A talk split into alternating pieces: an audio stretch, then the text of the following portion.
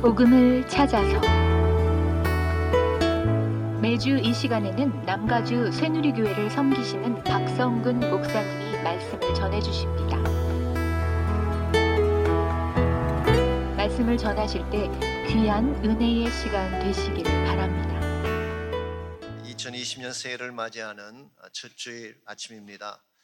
여러분 모두의 가정과 삶의 터전 위에 하나님의 은혜가 넘쳐나시기를 축원합니다. 한 해가 지나가고 새해가 온다고 하는 것은 씁쓸하면서도 축복된 일입니다. 씁쓸한 이유는 또 한 살의 나이를 먹기 때문입니다. 제가 지난 정월 초하루 저녁에 어떤 장로님 댁에 초청을 받고 온 가족들과 함께 떡국을 먹는 시간이 있었습니다. 그때 연세가 조금 드신 동생 집사님이 떡국을 한 그릇만 드셨어요. 작은 양이라 한 그릇 더 드셔도 될 것 같아서 한 그릇 더 드십시오 보냈더니 싫대요. 찰떡이랑 약밥이랑 다른 것은 다 드시면서도 떡국은 싫대요. 왜 그런가 물었더니 떡국 한 그릇 더 먹으면 나이 하나 더 먹는 것 같아서 싫다는 것입니다. 여기에 공감하시는 분들은 나이가 들었다는 증거입니다.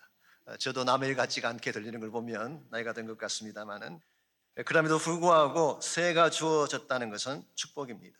왜냐하면 하나님이 주시는 새로운 변화의 기회가 되기 때문입니다. 혹시 과거에 내가 좀 잘못한 것이 있거나 미흡한 것이 있다고 할지라도 새해에 다시 시작할 수가 있는 것입니다. 이런 의미에서 과거에 작년에 저희들의 삶이 어땠든지 성공했던 실패했던 잘못한 부분이 있건 누추한 부분이 있건 상관하지 아니하고 우리는 새로운 마음으로 새 출발을 해야 합니다. 그래야지 새해에 하나님이 주시기를 원하시는 진정한 차원의 복을 누릴 수가 있는 것입니다. 지난해 스포츠 뉴스에 재미있는 기사 하나가 난 것을 제가 보았습니다. 자이언 윌리엄슨이라고 하는 대학농구 선수에 대한 스토리였습니다. 지난 2월 달에 대학농구 명문인 듀크 대학과 노스캐롤라이나 대학 사이에 경기가 벌어졌습니다. 두 대학이 워낙 유명한 라이벌 관계이기 때문에 결승전이 아님에도 불구하고 national TV가 생중계를 했고 암표 값이 2,500불이나 갈 정도로 뜨거운 매치였습니다. 그때 듀크 대학의 선수인 그 자이언 윌리엄슨이 경기 시작 36초 만에 넘어지고 말았어요. 신고 있던 농구화에 밑창이 터졌기 때문입니다. 그 여파로 무릎 부상까지 입고 게임을 뛰지 못했으며 결국 듀크 대학은 72대 88로 패배하고 말았습니다. 그 농구화의 brand name이 무엇인지 아십니까? 나이키라고 하는 brand name이었어요. 이 장면이 전국에 생중계되는 바람에 나이키에 엄청난 파장을 가져왔습니다. 그날 하루 사이에 나이키 주가가 시가총액 11억 불이 날아갔다고 합니다. 1.1 billion dollars. 경쟁사인 퓨마에서는 SNS에 이 영상을 올리면서 시작 36초 만에 터지는 운동화라고 선전하기 시작했습니다. 이 드래프트를 앞둔 윌리엄슨의 입장에서는 낭패가 아닐 수가 없었죠. 그런데 전혀 생각지 않던 반전이 일어났습니다. 이 윌리엄슨이 뉴올리언즈, 뉴올리언즈 팀에 지명이 되자 나이키사에서 이 선수를 조던 family에 영입을 하고 나이키가 자랑하는 마이클 조던 그 family에 영입을 하고 5년 동안 7,500만 불을 주는 계약을 맺은 것입니다. 이것은 르브론 제임스가 나이키에서 받는 금액보다도 훨씬 많다고 합니다. 나이키로서는 그 신발을 계속 신게 함으로써 이미지를 개선하고자 한 것이겠지만 윌리엄슨에게는 엄청난 대박의 기회가 된 것입니다.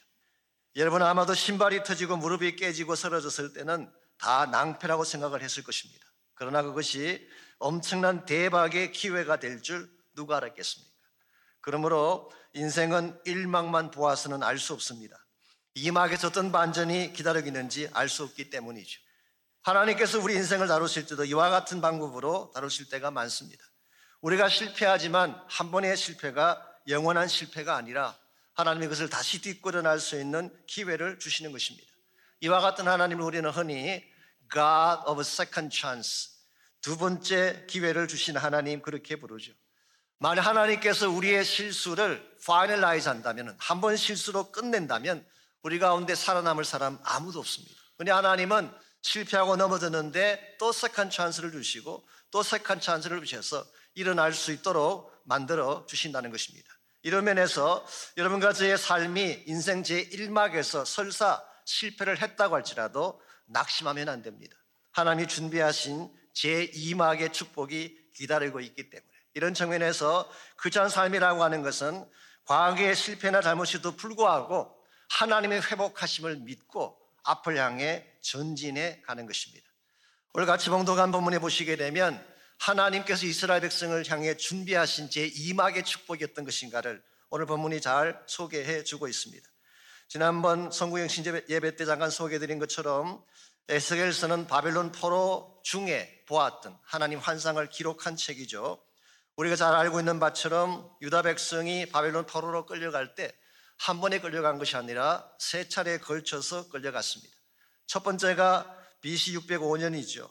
느부갓네살이 예루살렘을 1차 침공했을 때 그때 다니엘을 비롯한 수많은 유대 청년들이 포로로 잡혀갔습니다. 2차 침공이 BC 597년도에 일어났는데요. 그때는 여호야긴 왕과 에스겔이 잡혀갔습니다. 그리고 3차 침공이 BC 587년이죠. 그때는 예루살렘 성이 함상 함락되어지고 성전이 불타 없어지므로 남한국 유다가 멸망하게 된 케이스입니다.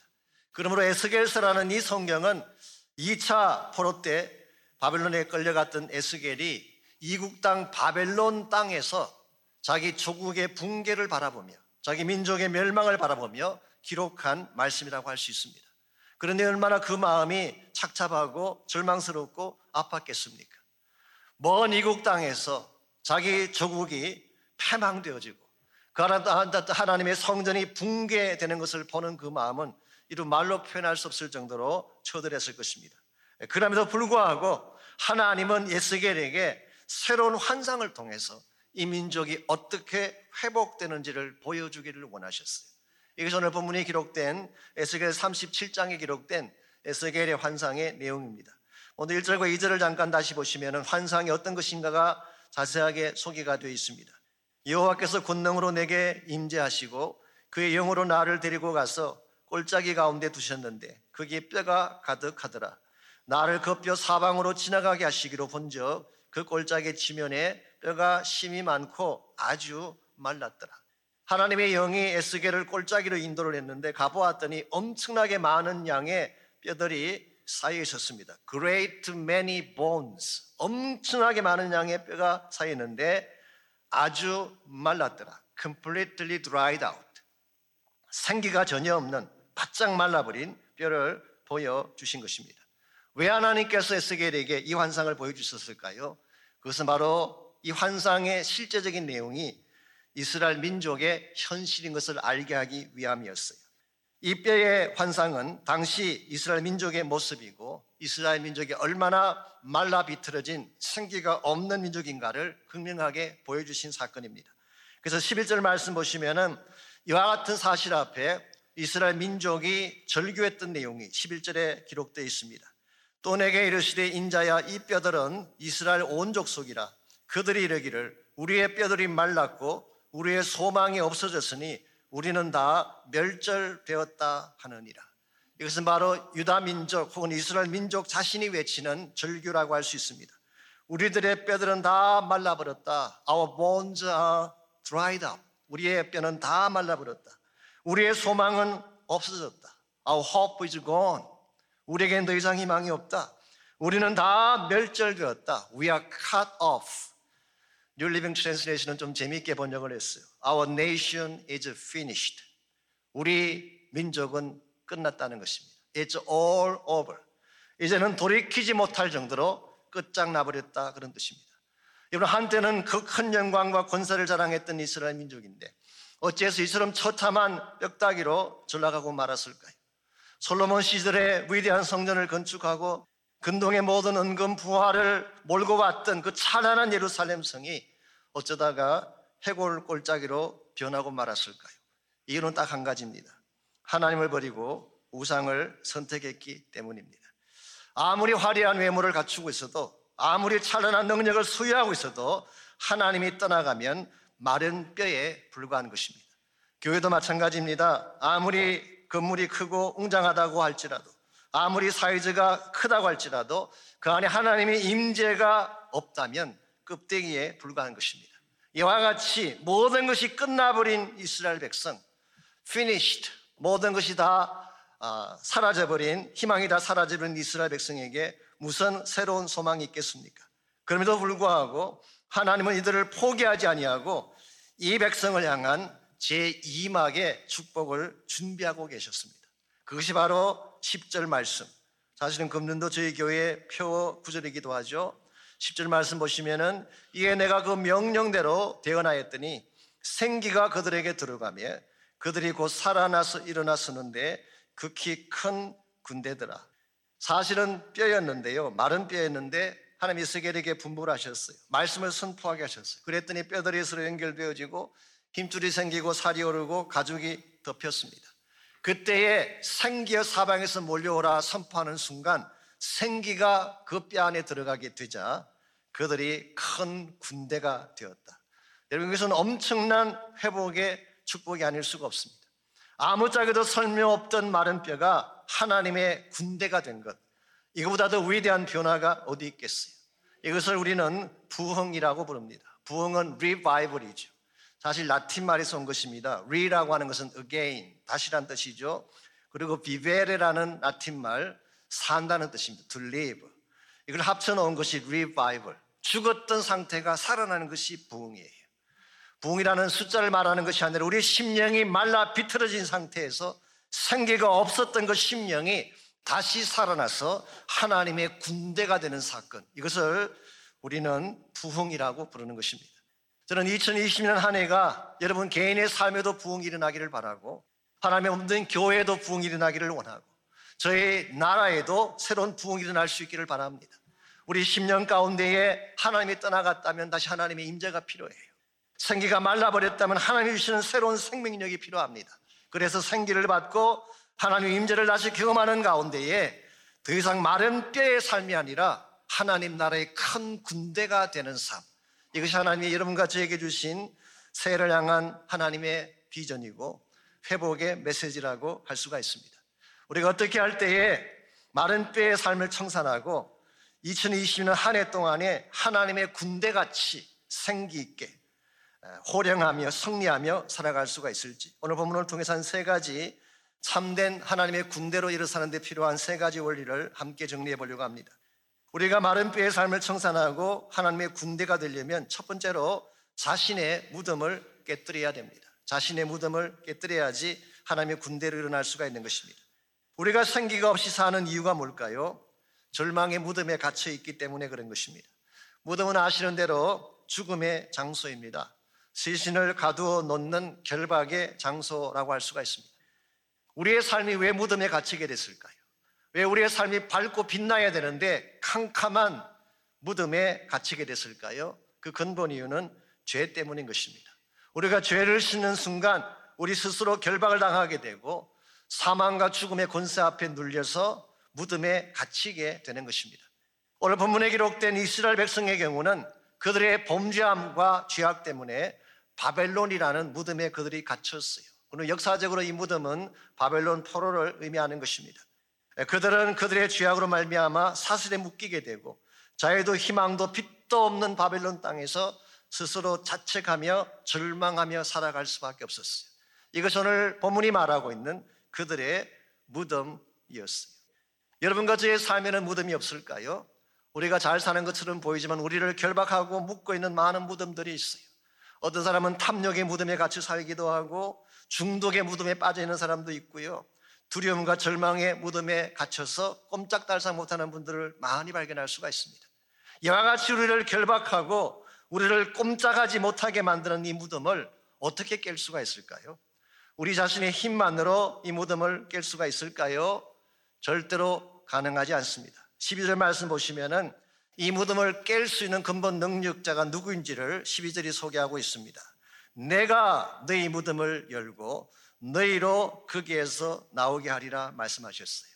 13절도 마찬가지 내가 너의 무덤을 열고 여기서 말하는 내가 누구일까요? 바로 하나님을 말하는 것입니다. 우리 인생의 무덤을 깨뜨리고 결박의 문을 여실 수 있는 분은 오직 한 분 하나님밖에 없습니다. 그러므로 비록 우리가 연약하고 미약할지라도 이 하나님을 신뢰하고 하나님의 능력을 붙들 때에 우리를 결박한 무덤이 깨어지게 되는 것입니다. 복음서에 하면은 무덤을 깨뜨리고 사망 것을 깨뜨리고 일어나신 분이 예수님이라고 소개를 하고 있습니다. 제가 알기로 역사상 자기 능력으로 무덤을 깨뜨리고 나오신 분은 예수님 한 분밖에 없어요. 나사로도 그렇지 않는가 말할지 모르지만 나사로는 본인이 나온 게 아닙니다. 예수님께서 끄집어내 주신 것입니다. 인간 누구도 스스로의 힘으로 무덤을 깨뜨릴 자는 없습니다. 오래전에 뉴욕의 한 랍비 한 분이 예수님 흉내를 내느라고 자신을 무덤 속에 넣게 한 적이 있어요. 사흘 만에 나오겠다는 것입니다. 근데 아직까지도 못 나오시고 계세요. 사람이 무덤 안에 들어가면 죽는 것이지 어떻게 나오겠어. 인간은 아무리 능력이 뛰어나도 무덤을 깰 수가 없습니다. 그런데 만일 여러분과 제가 부활의 주님을 만나게 되면 부활의 능력이 우리를 건져내어 주시는 것입니다. 그러므로 금년 한해 동안에도 여러분이 어떠한 절망의 상황에 처할지라도 여러분의 힘으로 도저히 빠져나올 수 없는 절망의 무덤이 여러분을 장악할지라도 포기하지 마십시오. 부활의 능력이 내 안에 주어지기만 하면 얼마든지 무덤을 깨뜨릴 수가 있기 때문에 제가 몇 년 전에 하와이를 방문했을 때에 그곳에 계시는 목사님 한 분이 본인이 쓰신 책을 선물로 주셨어요. 그 책 속에 이런 간증이 있었습니다. 어떤 여자 성도님 한 분이 몇 해 전에 갑자기 쓰러지셨는데 처음에는 감기인 줄 알았는데 증상이 점점 심해지는 것입니다. 병원에 가서 진단을 받아보았더니 임파선암 말기라고 하는 선고가 나왔습니다. 항암 치료를 받고 방사선 치료도 받고 했지만 회복이 잘 안 됐어요. 그러자 이 자매님 마음속에 두려운 생각이 찾아왔어요. 이러다 죽는 거 아닌가? 아니 이미 나의 인생은 끝난 것 아닌가라고 하는 생각이 자기 마음속에 파고 들어왔어요. 여러분 이 생각을 누가 준 것일까요? 성령님은 절대 이런 생각을 주시지 않습니다. 이게 마귀가 주는 생각이에요. 마귀는 우리를 두렵게 만들고 우리를 낭망시키는 것입니다. 그래서 마귀가 주는 이 생각에 그냥 젖어 살게 되면 무덤을 나올 수가 없어요. 근데 이분이 예배 중에 하나님 말씀을 듣는 중에 고린도전서 15장 57절 말씀을 그분이 듣게 됐어요. 사망한 너에 이기는 것이 어디 있느냐? 사망한 너에 쏘는 것이 어디 있느냐? 우리 주 예수 그리스도로 말미암아 우리에게 이 힘을 주시는 하나님께 감사하노라. 이 말씀을 듣는 순간 이 말씀이 그분의 가슴 속에 깊숙이 파고 들어갔어. 그때 그는 결심합니다. 내가 이 말씀을 붙잡자. 여러분 이게 예배의 힘이에요. 예배는 그냥 드리고 돌아가는 시간이 아닙니다. 하나님 말씀을 붙잡는 시간이에요. 하나님의 선포의 말씀을 붙잡게 되면 그 말씀이 나를 살려내는 것입니다. 그래서 자매님이 그때부터 이 말씀을 마음에 새기고 이 말씀을 선포하며 기도하기 시작했대요. 맞습니다. 사망한 너의 이기는 것이 어디 있느냐? 너의 쏘는 것이 어디 있느냐? 나는 예수의 이름으로 나았다. 보혈로 승리했노라. 사망한 물러갈지어다. 그 후로부터 치료받을 때마다 간호사가 주사 바늘을 꽂을 때마다 이 말씀을 계속 선포했더니 어떤 역사가 일어났을까요? 6개월 뒤에 완치가 되어지고요. 이를 통해서 믿지 않던 남편과 시댁 식구까지 예수를 믿는 놀라운 역사가 일어났다고 합니다. 사랑하는 성도 여러분, 부활의 능력은 실제하는 것입니다. 가상적인 파워가 아니에요. 실제적인 능력. 여러분이 어떤 상황이 있을지라도 이 능력을 붙잡기만 하면 절망의 무덤을 있는 파워가 우리 안에 계신 예수님이 주시는 부활의 능력이에요. 저는 저희 교회 예배가 부활의 능력 있는 예배가 되기를 간절히 원합니다. 여러분 우리 교회가 금년 한 해 동안 정한 기도 제목 중에 넘버원 기도가 뭔지 아세요? 부활의 능력이 있는 예배를 만들자. 모일 때마다 성령의 임재가 가득 차고 부활의 권세와 능력이 나타나게 된다면 예배가 여러분의 삶을 바꿀 수가 있어요. 낙심됐던 인생을 다시 일으켜 세워서 뛰게 할 수 있는 능력이 부활의 능력에 있는 것입니다. 이런 면에서 2020년 한 해는 여러분이 예배 오실 때마다 부활의 능력을 경험하시기를 축원합니다. 부활의 능력 가운데 꼭 승리하셔서 하나님 나라 군대같이 사시는 한 해가 될 수 있기를 바랍니다. 이와 같이 우리가 마른 뼈의 삶을 청산하고 하나님 군대가 되려면 부활의 능력도 필요하지만 두 번째로 필요한 것이 성령의 능력입니다. 즉 성령의 생기를 받아야지 하나님 군대처럼 다시 일어날 수가 있는 것입니다. 14절을 보십시오. 내가 또 내 영을 너희 속에 두어 너희가 살아나게 하고 그랬어요. 여기서 말하는 내 영이 무엇을 말할까요? 여호와의 영이신 성령을 말하는 것입니다. 앞서 10절에서는 이것을 생기라고 표현했어요. 생기가 그들에게 들어감에 그랬어요. 근데 사실은 생기라는 말이나 나의 영, 성령이라는 말이나 같은 말입니다. 왜냐하면은 생기라고 번역한 히브리 단어가 루화라고 하는 단어인데요. 루화. 이것은 breath, 숨이라고 번역할 수도 있고 바람, wind라고 번역할 수도 있고 혹은 spirit 그렇게 번역할 수 있는 단어. 일반적으로 구약 성경에서 이 성령을 대표하는 히브리 단어가 루하예요, 루하. 그래서 하나님이 생기를 너희 속에 넣어서 살게 하겠다. 이 말이나 내 영을 너희 속에 두어 살게 하겠다. 같은 것입니다.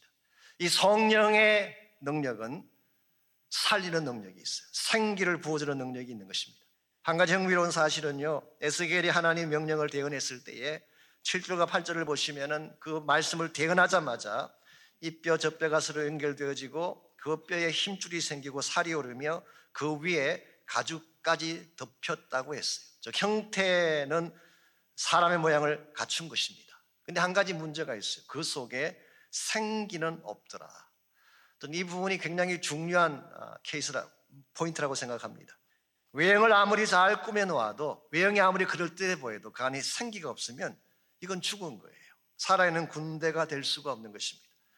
미국의 TV 시리즈 중에 Walking Dead라고 하는 유명한 일종의 사실 공포 영화죠. 좀비 영화입니다. 이 좀비 apocalypse 드라마라고 하는데요. Walking Dead 그런 TV 시리즈가 있어요. 이 사람들이 움직이고 걸어다니고 하는데 죽었어요. 이 죽은 자들이 좀비가 걸어다니는 것입니다. 여러분 그런 자를 만나면 기분이 어떻겠어요? 섬찟하지 않겠어요? 혐오스럽지 않겠어요? 분명히 살아있는데 실제는 죽은 존재다. 오늘 많은 크리스찬들이 혹시 이런 상태에 있지 아니한지 하나님의 교회가 혹시 이와 같은 상태에 있지 아니한지 살았다는 이름은 있는데 실상은 죽은 케이스 분명히 살아있는 것처럼 보여지는데 그 속에는 생기와 생명이 말라버린 walking dead 이와 같이 걸어다니는 시신들이 없을까요? 오늘 본문에 기록된 이스라엘의 모습이 바로 이와 같았어요. 분명히 외형은 국가적인 규모를 갖추고 있고 여러 가지 많은 시스템을 갖추고 있었지만 실상은 생기가 말라버린 죽은 민족. 자, 이와 같이 죽어버린 민족을 살려낼 유일한 길이 뭘까요? 오늘 본문 말씀에 의하면 다시 성령의 생기를 받는 것입니다. 우리의 10년 가운데에 성령께서 다시 임재하시면 우리 안에 있던 모든 어둠의 권세가 떠나가고 우리를 지배했던 악한 영들이 떠나가고 밝고 빛난 인생으로 변화되는 것입니다. 이런 의미에서 우리에게 정말 필요한 것은 재력이나 지성이 아니에요. 오늘 하나님의 교회에 정말 필요한 것은 기발한 프로그램이나 시스템이 아니라 성령 받는 것입니다. 우리의 마음이 성령으로 가득 차면 다른 것 아무것도 없어도 기뻐할 수 있기 때문에 우리의 환경이나 조건에 상관없이 성령이 나의 마음속에 가득 채워지게 되면 찬송하게 돼 있어요. 신령한 노래를 부르며 감사함으로 하나님을 높이게 돼 있어요. 우리 안에 혹시 depression이 있나요? 우울증이 있나요? 성령이 내 안에 임재하시게 되면 우울증이 떠나갈 줄 믿습니다. 성령은 살리는 생명의 영이기 때문에.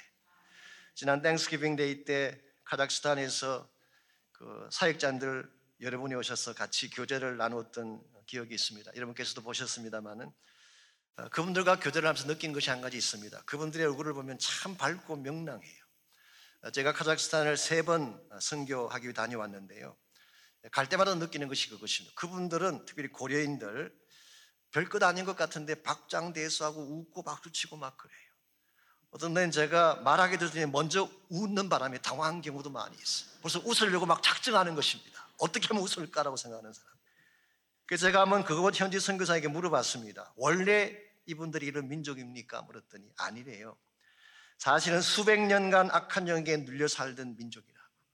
우울증과 두려움으로 밤에 불을 끄고 잠을 잘 수 없을 정도로 불안한 민족이 그들이라고 하셨어요.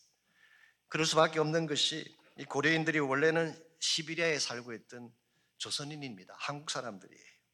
그런데 1937년에서 39년 사이에 스탈린이 이들을 강제 이송을 시켰어요. 한밤중에 허벌판에 내려놓고 거기서 살라고 내버려 두었어요. 여러분 그 허벌판에 어떻게 살라는 것입니까? 한마디로 버림받은 사람들이. 그래서 그들은 그 사악한 환경 속에서 마음의 한을 품고 원통함을 품고 살아왔던 사람들이기 때문에 결코 밝고 빛난 얼굴을 취할 수 없는 분들이에요. 그런데 어찌해서 그 사람들이 그렇게 밝고 박수치며 웃으며 살 수 있었을까요? 이유는 딱 한 가지. 복음 때문이에요. 예수님이 그 안에 들어가시게 되고 그 결과 성령께서 그 안에 내주하시는 순간 주의 영이 임하는 곳에는 어둠이 떠나가게 돼 있어요. 원한과 상처가 떠나가게 돼 있어요. 여러분이 정말 2020년 한 해 동안에 여러분 개인의 삶의 기쁨을 누리기를 원한다면 여러분 가정의 모든 고통과 아픔이 다 떠나가고 가정이 화목하고 빛난 가정이 되기를 원한다면 성령의 생수를 공급받으시기를 바랍니다. 성령이 임하셔야지 비로소 우리 심령이 회복되는 것이고 감사와 기쁨이 넘치게 되는 것입니다. 이와 같이 마른 뼈와 같았던 우리 인생이 즉 실패함으로 일막의 실패를 경험했던 여러분과 제가 하나님이 준비하신 제2막의 축복 군대같이 일어나는 축복을 누리려면 우리 인간의 능력만으로는 안 됩니다. 첫 번째로 필요한 것이 부활의 능력이에요. 무덤을 깨고 나오려면 부활의 능력이 필요합니다.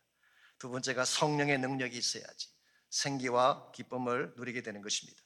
마지막 세 번째로 필요한 능력이 비전의 능력입니다. 여러분이 건강한 비전을 가져야지 참된 회복을 향해 나아갈 수가 있습니다. 14절 말씀 보십시오. 하나님이 그들을 바벨론의 무덤에서 끄집어내신 후에 어디로 인도하시겠다고 말씀하고 있나요? 내가 또 너희를 너희 고국 땅에 두리니 그랬어요. 고국은 그들의 홈 칸츄리, 그들이 떠나왔던 땅을 말합니다.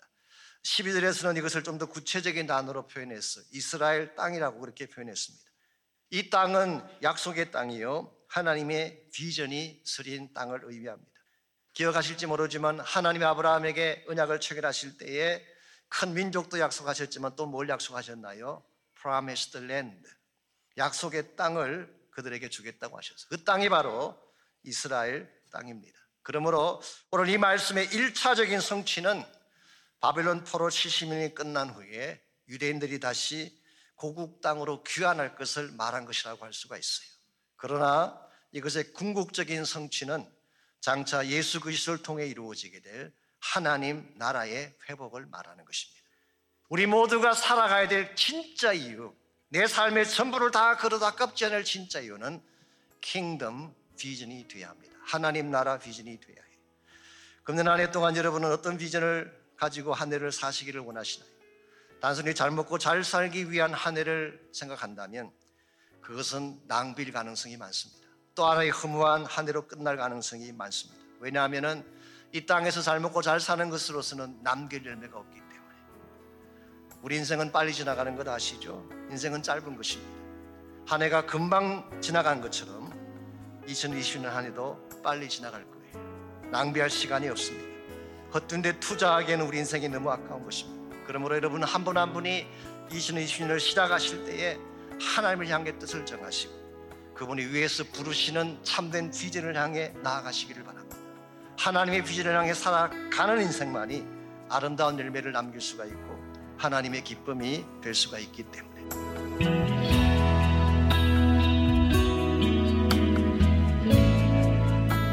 복음을 찾아서 지금까지 LA 올림픽과 오랜도에 위치한 남가주 새누리교회를 섬기시는 박성근 목사님의 말씀이었습니다.